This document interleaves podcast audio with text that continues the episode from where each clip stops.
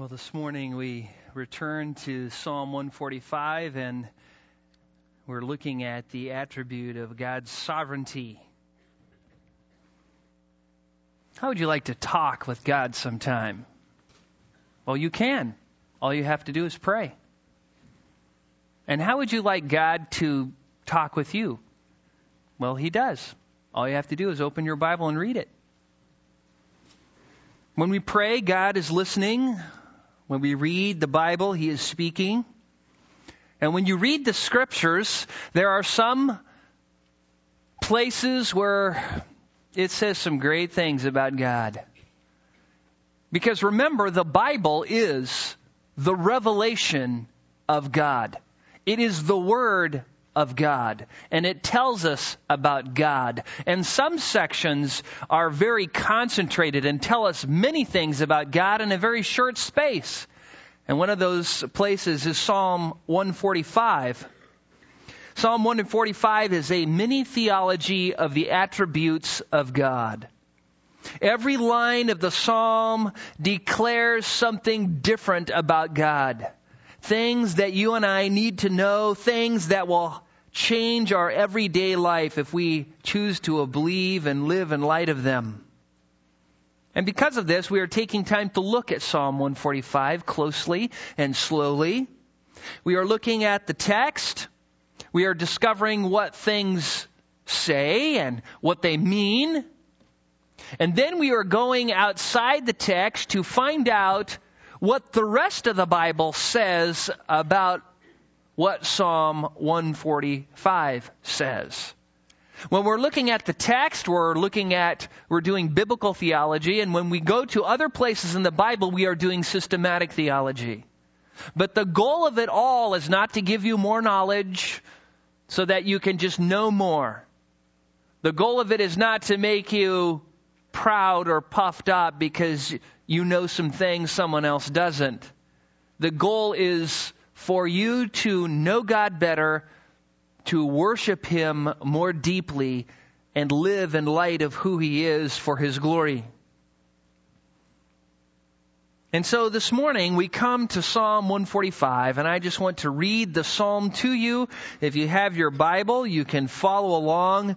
Psalm 145 reads, I will extol you, my God, my O King. I will bless your name forever and ever. Every day I will bless you. And I will praise your name forever and ever. Great is the Lord and highly to be praised, and his greatness is unsearchable.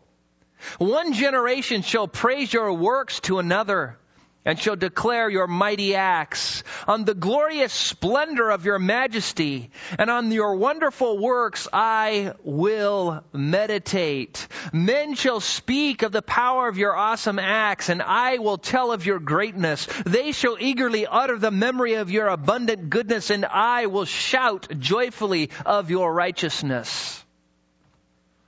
The Lord is gracious and merciful slow to anger and great in loving kindness. The Lord is good to all, and his mercies are over all his works.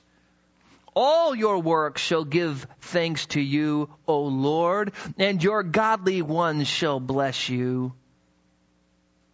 They shall speak of the glory of your kingdom and talk of your power to make known to the sons of men your mighty acts and the glory of the majesty of your kingdom. Your kingdom is an everlasting kingdom, and your dominion endures throughout all generations. The Lord sustains all who fall and raises up all who are bowed down. The eyes of all look to you, and you give them their food in due time. You open your hand and satisfy the desire of every living thing. The Lord is righteous in all his ways and kind in all his deeds. The Lord is near to all who call upon him, to all who call upon him in truth. He will fulfill the desire of those who fear him. He will also hear their cry and will save them. The Lord keeps all who love him but all the wicked he will destroy. My mouth will speak the praise of the Lord, and all flesh will bless his holy name forever and ever. This is a great text, a great psalm. And we have been learning some things from this psalm already. The first thing that is that God is sovereign. Verse 1 says, God is a king, a supreme ruler. Down in verse 5, he is described as majestic, which is to display royal splendor. In verses 11 through 13, he is described as having an everlasting kingdom and a dominion. And all of these terms and phrases and words tell us that God is a sovereign who rules.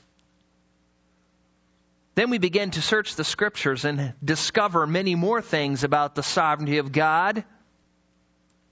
First, we learned that the sovereignty of God is very important.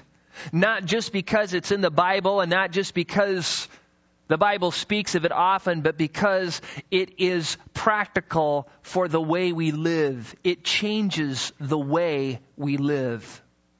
Secondly, we have learned that God is sovereign, king, Lord, and His sovereignty is infinite and absolute. He is sovereign to every degree, in every dimension, over everything, in all times. To the highest degree of sovereignty there is, He is.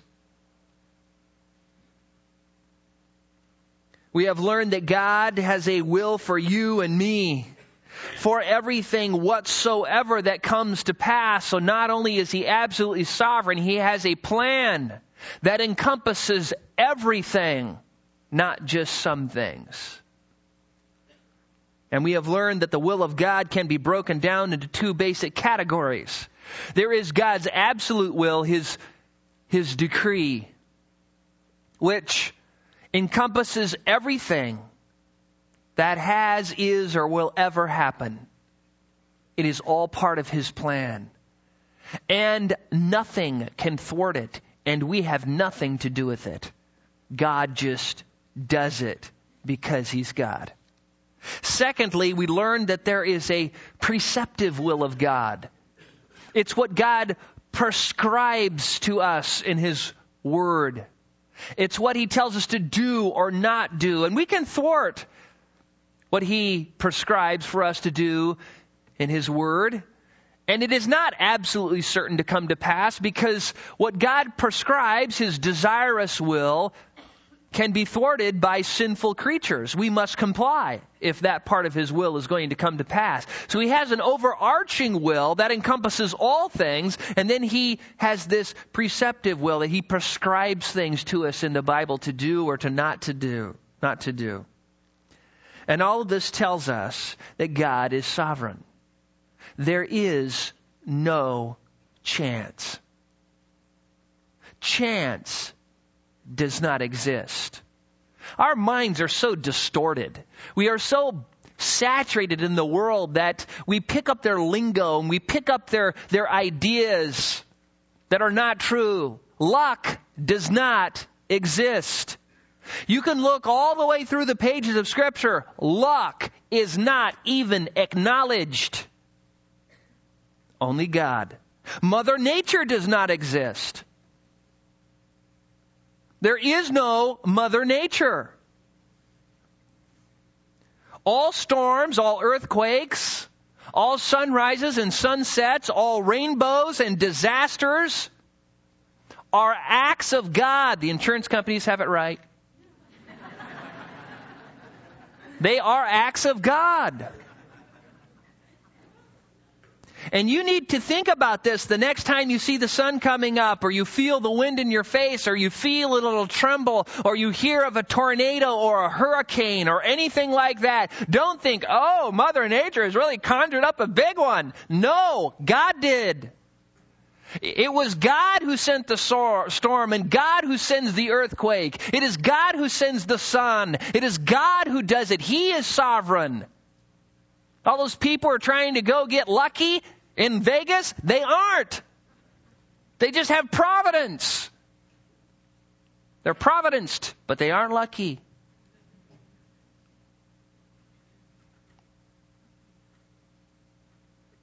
You know, when you think about this, you're you're thinking, okay, God's sovereign. He's sovereign over everything. And, and what about that person who got hit by a drunk driver and was killed? God. It was God. Well, what about that big tornado that just ripped through that town and killed all those people? God. Well, I know this person who was laid off of their job. God. But but God. It was God. You remember when God pointed Job out to Satan and Satan attacked Job, right? And Job then says what? God, look what Satan did to me. Is that what he said? No. The Lord has given. And the Lord has taken away. Blessed be the name of the Lord. Why? Because it was the Lord. Did Satan do it? Yes. But who was in control of Satan? Well, God. And who made Satan? Well, God. And who sustained Satan?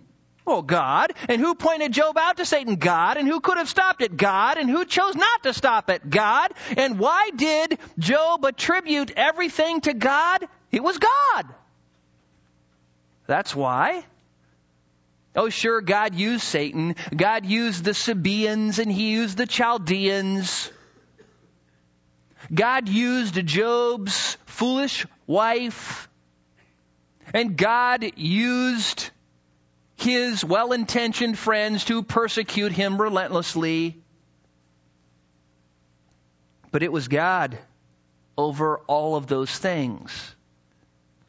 You see, if you're going to be happy and fulfilled in this life, if you are going to live a God glorifying life, you must come to grips with the sovereignty of God. You must understand it as it is presented in the pages of Scripture, or you will worry and fret yourself to death. God's sovereignty in your life and in the lives of others and in all events in the world and everything that happens, both good and evil is under His control. And you must come to grips with that. Now we ended last time asking some difficult questions. Because when you start talking about His absolute, all-encompassing decree, then you begin to wonder, well, what about sin? What about evil? What about, you know, when bad things happen to good people? Does this make God responsible and culpable for both tempting people and and demons and things like that? How could a perfectly holy and just God allow all the wickedness we see in the world to happen if in fact he is a good and holy and just God? Well, this morning, I want to answer these questions. We are going to look at two different doctrines. The first, the sovereignty of God in relationship to evil, and second, the doctrine of concurrence. And if you don't know what that is, you will. First, let's talk about the will of God in relationship to evil. Now, when it comes to the absolute decree of God in relationship to evil, things get very complicated. Things get complicated. And I want to show you how evil is part of God's plan and some of the reasons why. I want to show you why sin is part of God's plan and some of the reasons why. But before we do this, I just want to remind you of a few things you probably already know and are already convinced of because most people learn these things, they just don't learn the other things. First, you probably know that God is perfectly holy and righteous. Holiness is to be separate from sin. To be perfectly holy is to be absolutely separate from sin. He is righteous, which means he always does right. He does not take pleasure in evil or wickedness or sin at all. Secondly, you probably know that God is not tempted and he himself tempts no man. James 1:13. God is not tempting anybody to sin. And he himself is not tempted to sin. Third, we know that men and angels have some freedom of choice. They are responsible for their actions and sins, not God. God holds men and demons responsible for their acts of rebellion. Fourth, we know that God, the God whom you worship and serve, is absolutely sovereign. Now, these are basic concepts. They're pretty much universally understood. They're acknowledged at least. God does not make us sin. He does not cause us to sin. He does not tempt us to sin. He does not sin. He does not want us to sin. He takes no pleasure in sin, wickedness, or evil. Now keep that in mind. Now make sure that you understand where we're going with this because we've mentioned this before. Remember, sovereignty is a position of authority. The will of God is God's plan to accomplish certain things because He is sovereign. And then how God exactly accomplishes His will is through concurrence and providence and things we'll look at later. So we have a position of authority, a will or desire based off that position, and then acting out of the will or desire because he is able, because of his position, and the direction of his actions go in the direction of his will. Keep that in mind. We also know, and we discussed this a little bit, that God, when you're talking about His sovereignty, and you're talking about concurrence and providence, which are things you don't need to worry about right now. We'll get there. You start wondering, okay, now how, how does sin fit into an absolute sovereign God's doings? Well, we learned that God acts in two specific ways, and He has two different kinds of will. Now, God acts both positively and negatively. Positively and negatively. That's what theologians choose to call it. Let me explain. Let's say you're a parent. You're out there barbecuing some hamburgers and you've got their nice little barbecue and they're sizzling and they smell good. You put just the right, you know, seasonings on them. And you've got this little son who's sitting there and he's very curious about the barbecue and especially what's on the barbecue. But he's not quite tall enough to see the burgers over the edge and he's tempted and you know he's tempted because you can see him. He wants to go up there and grab onto the edge of the barbecue and lift himself up. But being a parent and being wise, and having burnt yourself before, you know that this is an unwise thing. You do not want him to touch the barbecue because you understand the consequence. So you tell your son, son, don't touch the barbecue. It's hot. It will burn you. Do not touch it. No, no. Now, you are standing there next to your child. Now, your child is a sinner. Your child has a sinful heart. And you begin to look at your child, start leaning towards the barbecuer. Now, you are sovereign over the situation. Your hand is hovering right over the nape of your child's neck to grab your child and stop your child. Now there's two different ways you can act. One is positively. Your, your child decides to go for it, grab the edge, lift himself up and look anyways, and you snatch the child and pull him back and say, I told you no. Go in the house. Now let me ask you this. You stopped your child from touching the barbecue, but did you stop your child from sinning? No. Because the child's rebellion was in their heart. And their heart wanted to give birth to an action. You just merely stopped the consequence of the sin, but you did not stop the sin. And if you're a wise parent, you will go deal with your child. Here's another way you can act negatively. You're sitting there, you're thinking, look at, he's going to look anyways. He's going to disobey me. I'm going to let him. He's going to grab that barbecue and it's going to burn his little fingies. He's going to get blisters and he'll never do it again. I'll say, ah, you should listen to dad. So he lunges, he grabs, ah! That's to act negatively. In both cases, you're sovereign over the situation.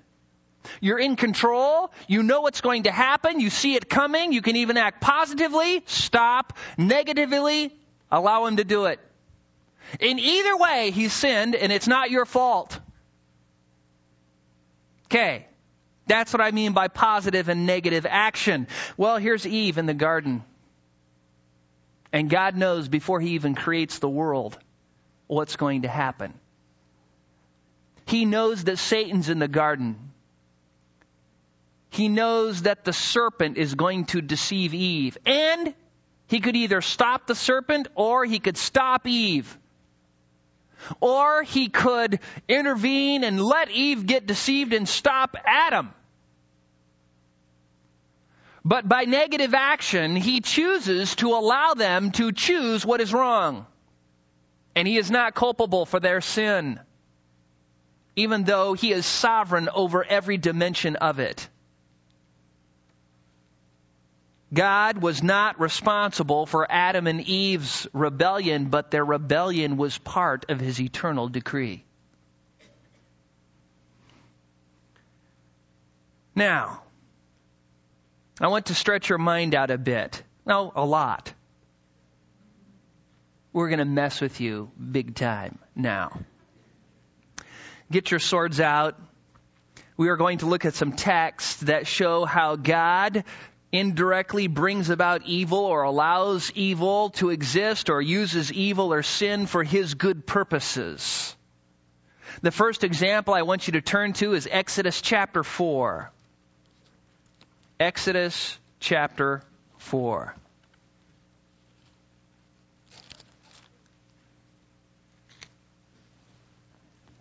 Verse 21.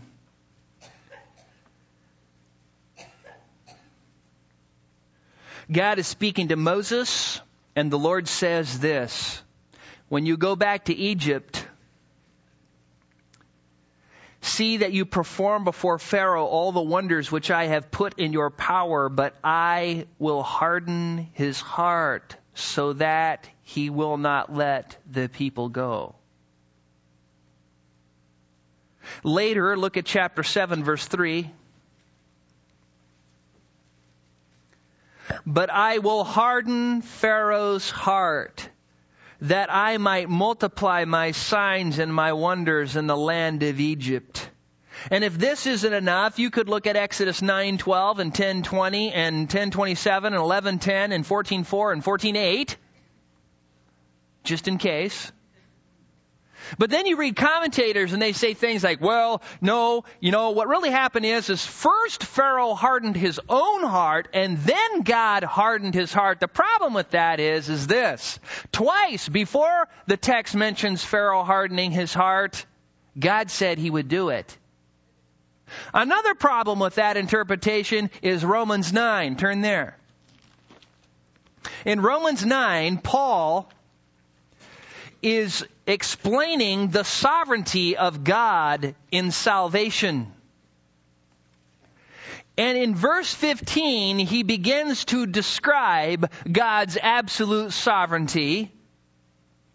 And he says this, for he says to Moses, I will have mercy on whom I have mercy, and I will have compassion on whom I have compassion. Now, I'll just stop there for a second. No one deserves to have compassion. No one deserves mercy. Those are undeserved grace. If they were deserved, they would not be grace, would they? Salvation is of grace. It's not deserved. It's perfectly fair for God not to be compassionate. Verse 16. So then, it does not depend on the man who wills or the man who runs, but on, but God who has mercy. And you say, well, that almost sounds like it doesn't depend on the man who wills or the man who runs. That's exactly what it says. Well, you mean to tell me, you know, when I was saved, I mean, I did this and I did that? It does not depend on the man who wills or the man who runs. But Jack, it does not depend, but on God. Read it. For the scripture says to Pharaoh, now here is the illustration of how it doesn't depend on man. Look at what the text says. For the scripture says to Pharaoh, For this very purpose I raised you up, to demonstrate my power in you, and that my name might be proclaimed throughout the whole earth. Quoting Exodus 9:16. And you're thinking, well, yeah, but that doesn't say he hardened his heart. Look at verse 18. So then he has mercy on whom he desires and hardens whom he desires. God does. And in addition to this, you could go to Psalm 105, 25, which says this, referring to the Egyptians and their attitude towards Israel. Psalm 105:25 says, God turned their hearts to hate his people. Mm. How do you deal with that? Well, let's just say the whole Pharaoh incident wasn't in the Bible. Then you could go to Joshua chapter 10 verse 20 and read what God did to the Canaanites. In Joshua 10:20, Joshua said, "For it was of the Lord to harden their hearts, that's the Canaanite hearts, to meet Israel in battle in order that he, that is God, might utterly destroy them." That they might receive no mercy but that he, that is God, might destroy them, just as the Lord had commanded Moses. Commanded Moses to what? To destroy them. You could turn to Judges 9:23 and read how God used an evil spirit for his purpose. Then God, as the text says in Judges 9:23, sent God sent an evil spirit between Abimelech and the men of Shechem. And the men of Shechem dealt treacherously, with Abimelech. You mean to tell me that God actually sent an evil spirit? No, but that's what the Bible says. That's what the Bible tells us, not me. It's right there. Do you remember what that God did the same thing to Saul, didn't he?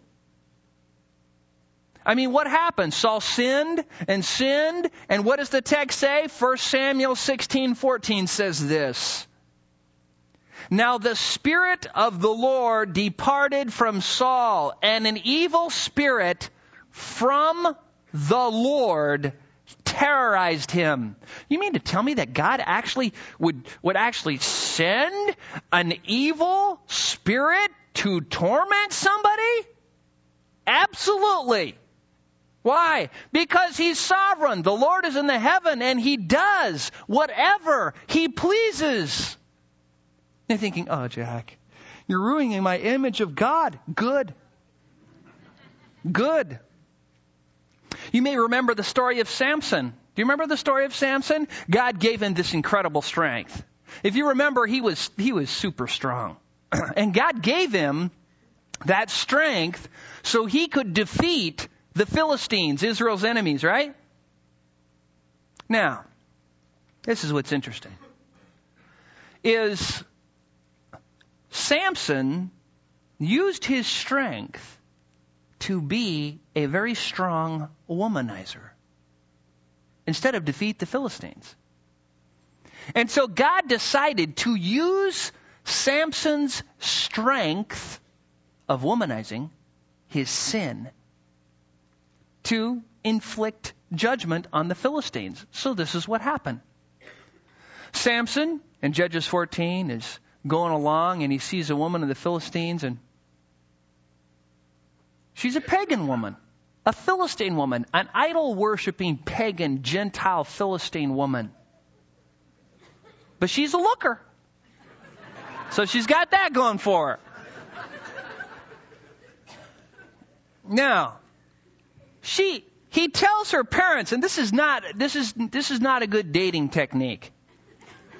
Tells his parents, "Get her for me. She looks good to me." He likes the way she looks. Period. And the parents say, Samson, isn't there anybody among your relatives or extended relatives or anybody in Israel that you can marry that you would go to one of these pagan idol worshiping heathen Gentile Philistines to get yourself for a wife? Get yourself a wife. Now listen to what Judges 14:4 says. Now listen to this. However, his father and mother did not know that it was of the Lord for he, that is God, was seeking an occasion against the Philistines. Do you mean to tell me that God wanted Samson to marry that heathen? That's what the text says. Was it Samson's fault? Yes. Did Samson lust for a woman he shouldn't have? Yes. Did he ask his parents to get her that woman? Yes. Was it right? No. Did God use it? Yes. And if you read the story, you find out what happened. You know, he made the little wager about the, you know, the lion and the honey in it and gave him the riddle and they couldn't figure it out. So they went to his wife and they said, Hey, you need to find out the answer. And so she just, you know, pecked a hole in him trying to find out the answer and, you know, nagged him and nagged him and nagged him. And finally he said, Okay, this is the answer. And then she ran to the Philistines and said, This is the answer. And then the Philistines ran to Samson and said, We know the answer. And so Samson got really mad. And you know what he did? He wiped out a bunch of them, which is what God wanted all along. That was why he had the strength. And so God got him to do it. And if you read the story, he got him to do it in a couple other ways like that. And then his pagan wife was given to his friend, who of course wasn't his friend anymore. And so he didn't get to have her for very long. You're thinking, well, God actually did that? Absolutely. That's nothing. Turn to 2 Samuel 24. We're just getting started. You're thinking to yourself, well, Jack, this is uncomfortable to me. Good. It's good to be uncomfortable sometimes. 2 Samuel 24. These are all those verses you weren't, you wish weren't in the Bible, but they are. So we're just going to look at them this morning and get it over with. 2 Samuel 24 1. We read, Now again, the anger of the Lord burned against Israel. Israel was in sin. God was angry with them. His anger was burned, eh, burning against them.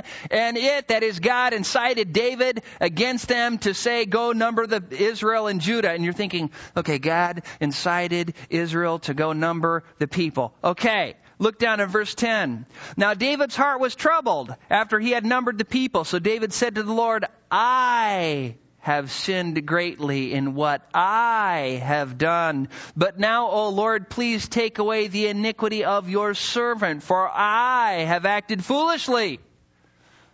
Notice, whose sin was it? David. Whose will was it? God's. You're thinking, it was God's will for him to sin?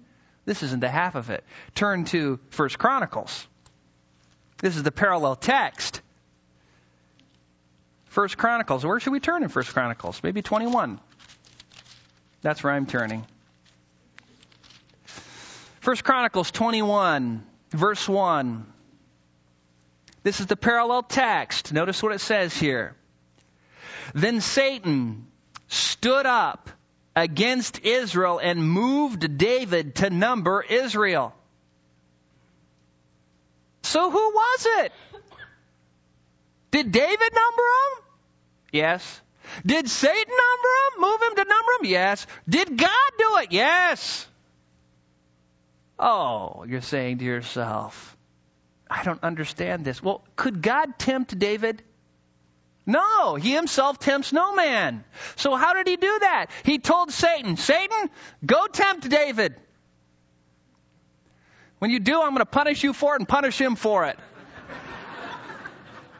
Why? Because they're in sin and I need to punish them, so go make him sin. I will punish you and punish him for it. And who can resist the will of God? He did it. And he punished him.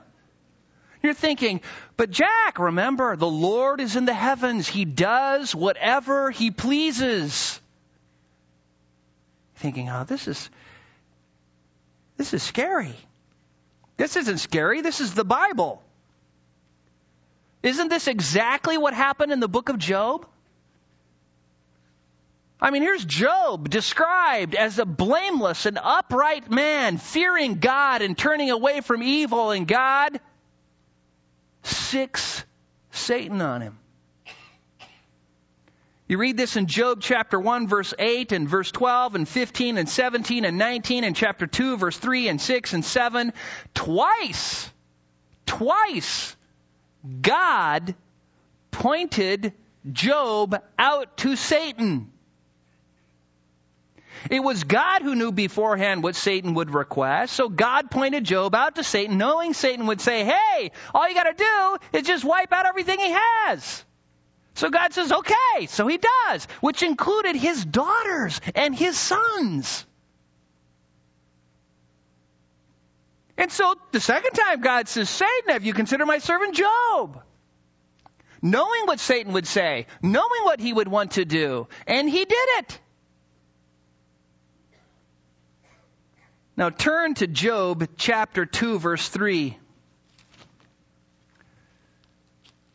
Job chapter 2 verse 3. This is after the first, this is after he's lost all his possessions and he was the richest man in all the east, and his sons and his daughters, this happy little family. And right before the second time, this is when God is pointing Job out to Satan for the second time, and notice what he says in verse 3. Then the Lord said to Satan, Have you considered my servant Job?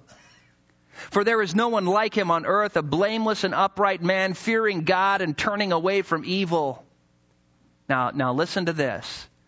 And he still holds fast his integrity, although you have incited me against him to ruin him without cause. We already read the other verse, which Job says the Lord is given, the Lord is taken away. Now God's blaming Satan. But who's in control of all of this? Was Satan? It was Satan who did the dirty deed, but God was sovereign over all that Satan did. You see, if God lost control of anything, of just a little bit, or if God did not have control over evil, you would need to worry. Because that would mean that God was not control over anyone or any demon. And he would be out of control and he wouldn't be God.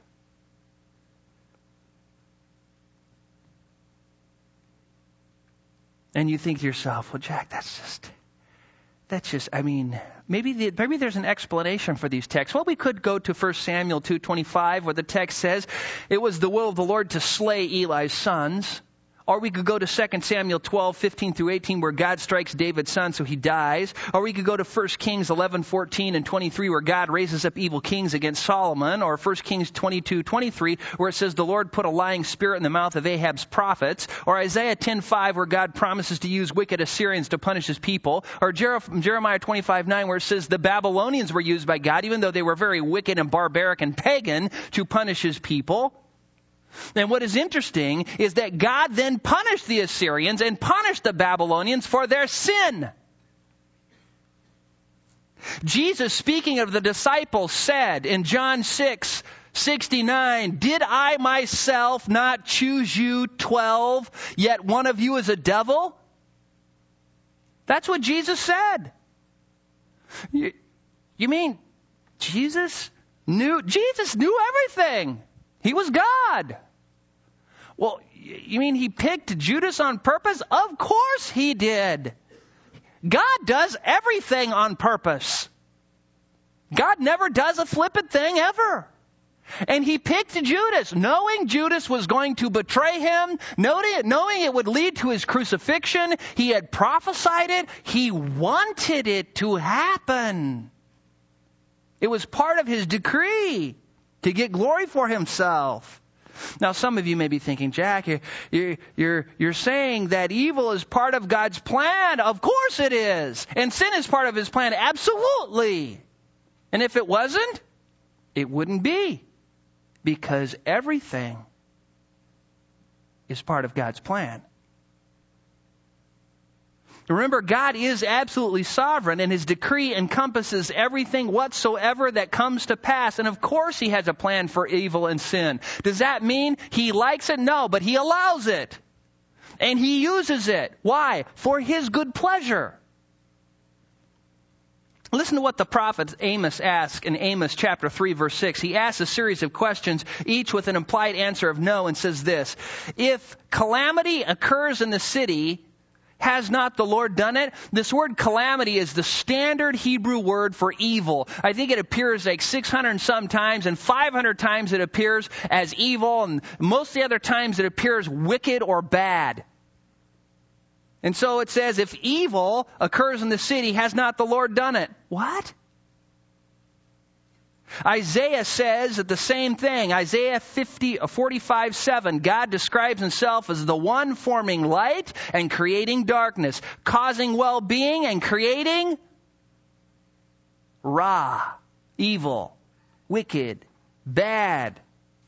I am the Lord, the text says, who does all these things. The word create is the same word create in Genesis 1 word, and where it says God bara created everything out of nothing.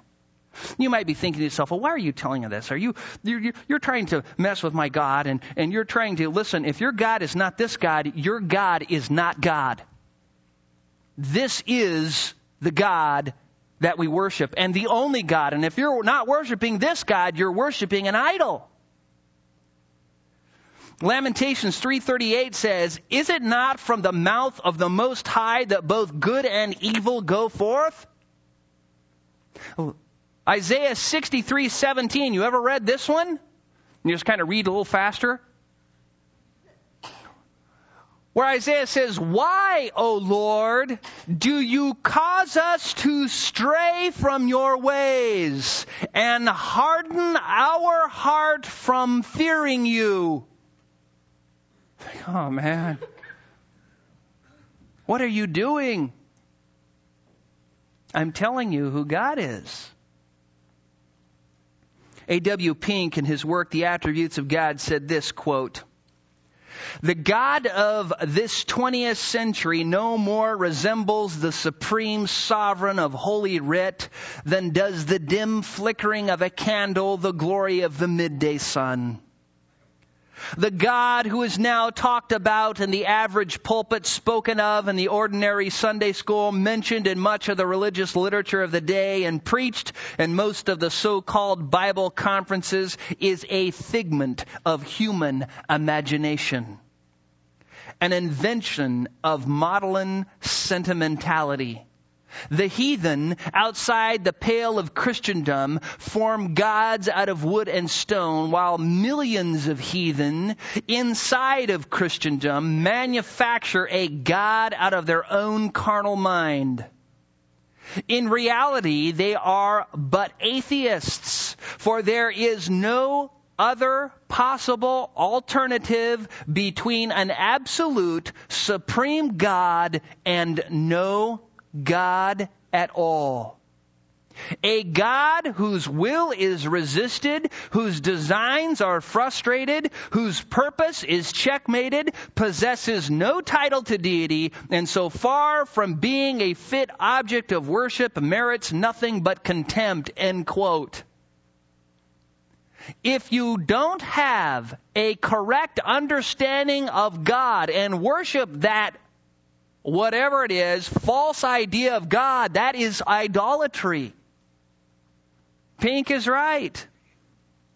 You see, there is great comfort in knowing that God is totally and absolutely sovereign, but as soon as you say He's sovereign over everything but evil, then you're in trouble, aren't you? Because the whole world is evil. That means He's out of control. And what this means for you and me is that you can relax and trust God. You can relax and trust God when bad things happen.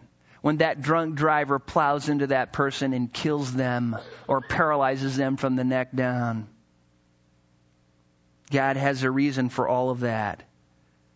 Do you remember the disciples when they're walking along in John's gospel and they, they're talking about the Tower of Siloam and how it fell on people and the blind man and they're saying, well, you know, why was this man born blind? Was it because it was he sinned or was it because of his parents who sinned? Do you remember what Jesus' answer was? Neither. He was born this way that he might what? Give glory to God. And then he healed him. We already learned that by allowing sin, God put many of his attributes on display which otherwise would never have been known. His justice, His mercy, His long suffering, His wrath, His forgiveness, His compassion, all of those things would not be known apart from sin. So He allows sin. He uses sin, even though He doesn't like it. He allows it and uses it for His good purposes and, if you know Jesus Christ, for our blessing. That is so heavy. I was reading Samuel, the letters of Samuel Rutherford. If you've never read, Samuel Rutherford was Elizabethan Puritan. He was uh, kicked out of his pulpit and sent into exile when uh, he would not conform, along with 2,000 other ministers, would not conform to state-run church. And in exile, he went into this big, you know, swamp of depression and he just was bummed out and he could hardly get over it and he was just just bummed out and finally started thinking about God and God's sovereignty and God's plan and he studied the scriptures and he started getting out of his mud hole, mental mud hole.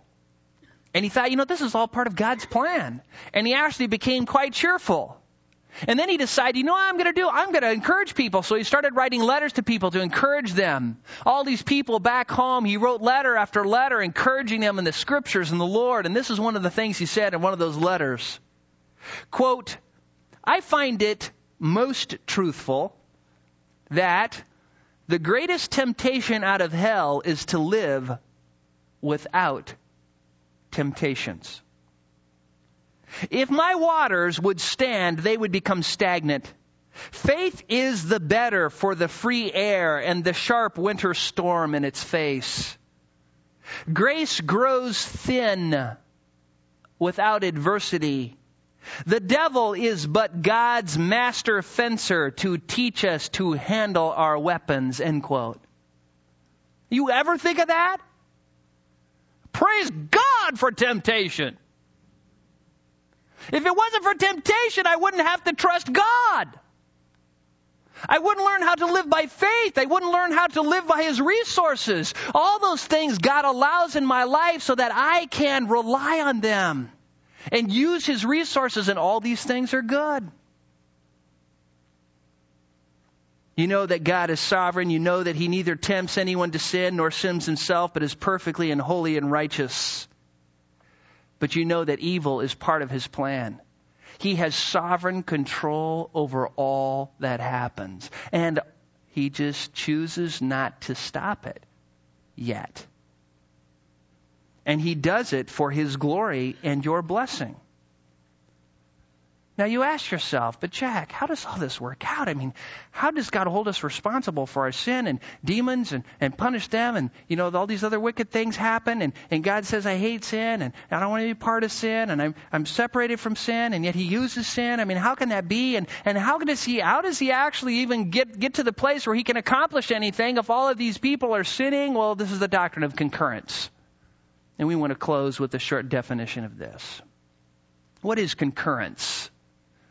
What is concurrence? Well, if we were to say, oh, that happened concurrently, we would mean what? At the same time. At the same time. Concurrence is the doctrine that says that God is able to allow men and angels to make choices, have certain freedoms, and yet at the same time, He is able to achieve His perfect will without error every time. You're thinking, well, how does that work? I don't know. All I know, that's what the Bible teaches. Remember when we defined sovereignty, we made it clear that sovereignty means that God is over all and in control of all, but it does not mean we are robots. We have choice. God has put choice in His decree for us to have. Now, one of my seminary professors defined this. Now, you're going to like this little phrase. This is his definition of concurrence. And this is one of those things you write down if you want to wow somebody. The simultaneity of first and second causes. It's one of the things that either instantly puts you asleep or makes your mouth drop open.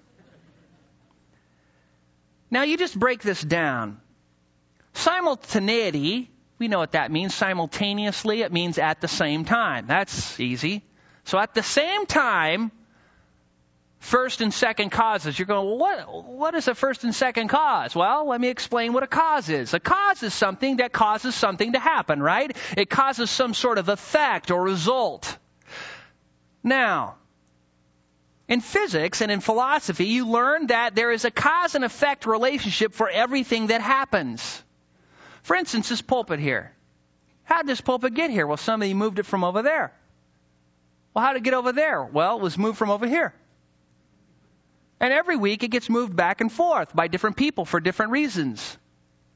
And if you go back and forth and back and forth, there was one day it was moved here for the first time. It was moved here out of Lou Stone's truck. Well, how did that truck get here? Well, it drove over here by itself? No. It was caused to be driven over here. And the tailgate was open and the thing was brought in here. But how did it get in the back of his truck? Well, it got in the back of his truck because it was put there by Lou. And where did he get it? Out of his garage. Well, how did it get in there? The spontaneous generation? No. It was caused to be there. Why? Because there was a bunch of lumber there and a bunch of tools there, and the tools got together with the lumber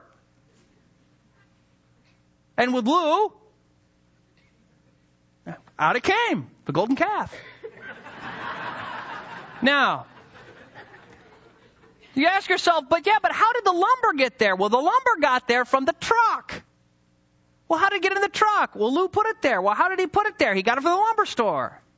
And how did the lumber store get it there? Well, they got it from the distribution center. Well, how did they get it? They got it from the forklift. Who got it from the truck? Who got it from the mill? Who got it from the forest?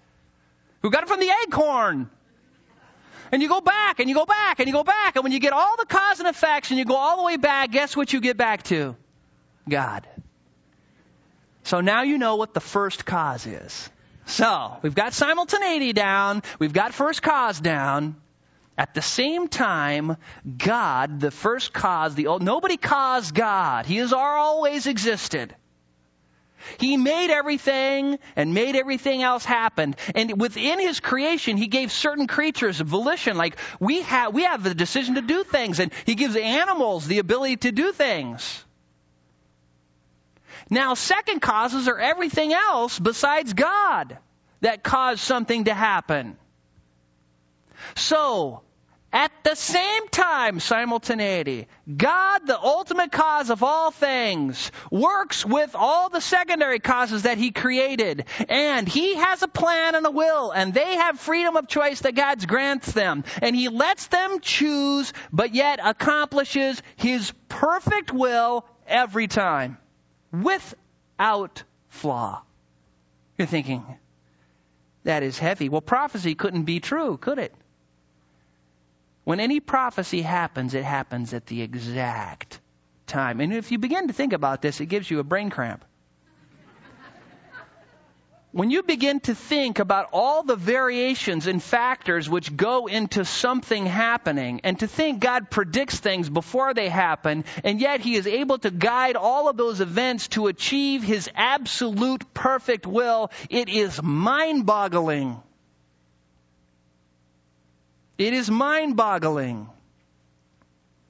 You're wondering, how could this be? Well, I don't know how he does it. He just does. He's all powerful and nothing is impossible for him. You know, you look at Christ. Was it prophesied that Christ would come? Sure. That he would die? Yes. Is the crucifixion all prophesied in the Bible? Yes. Was it God's plan? Yes. Did Jesus say, No one takes my life from me? Yes.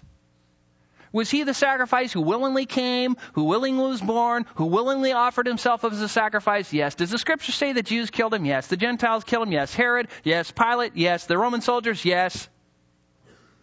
Well, who did it? God.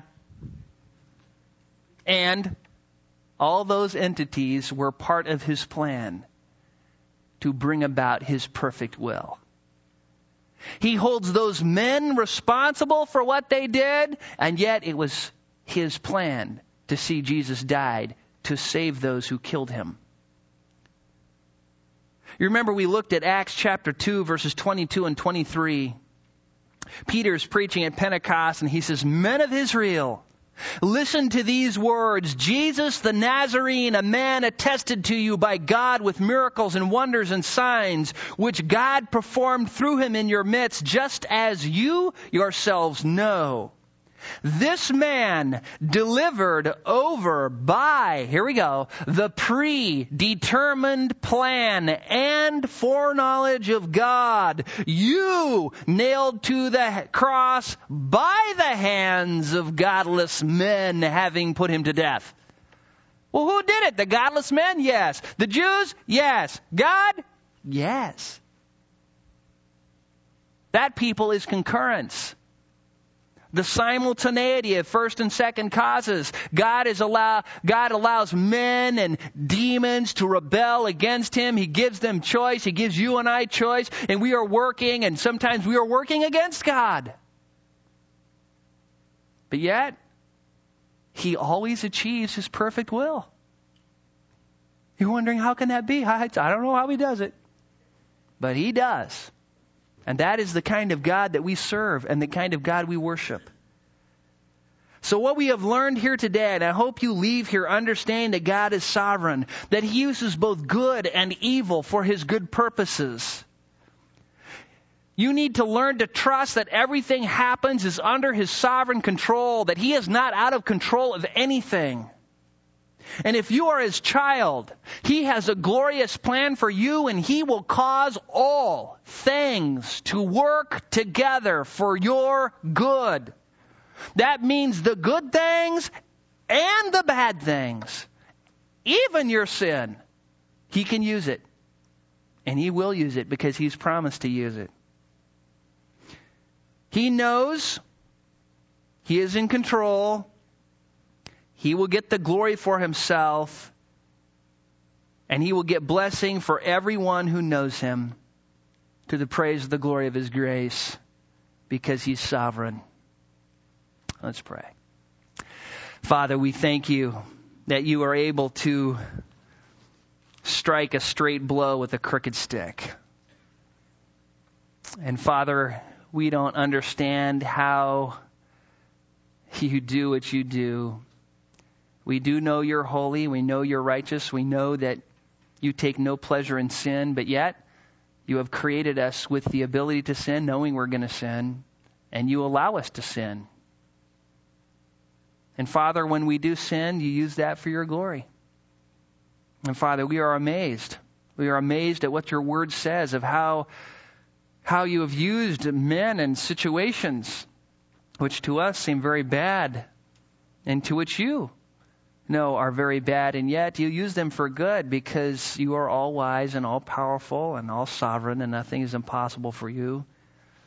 And Father, we want to worship you for who you are. We want to worship the true God, not some figment of our imagination. We want to live every day trusting you in relaxed grace, knowing that you are in control. And Father, may you receive the glory and honor and praise as we seek to submit to what we've learned from your word. We pray this in Christ's name. Amen.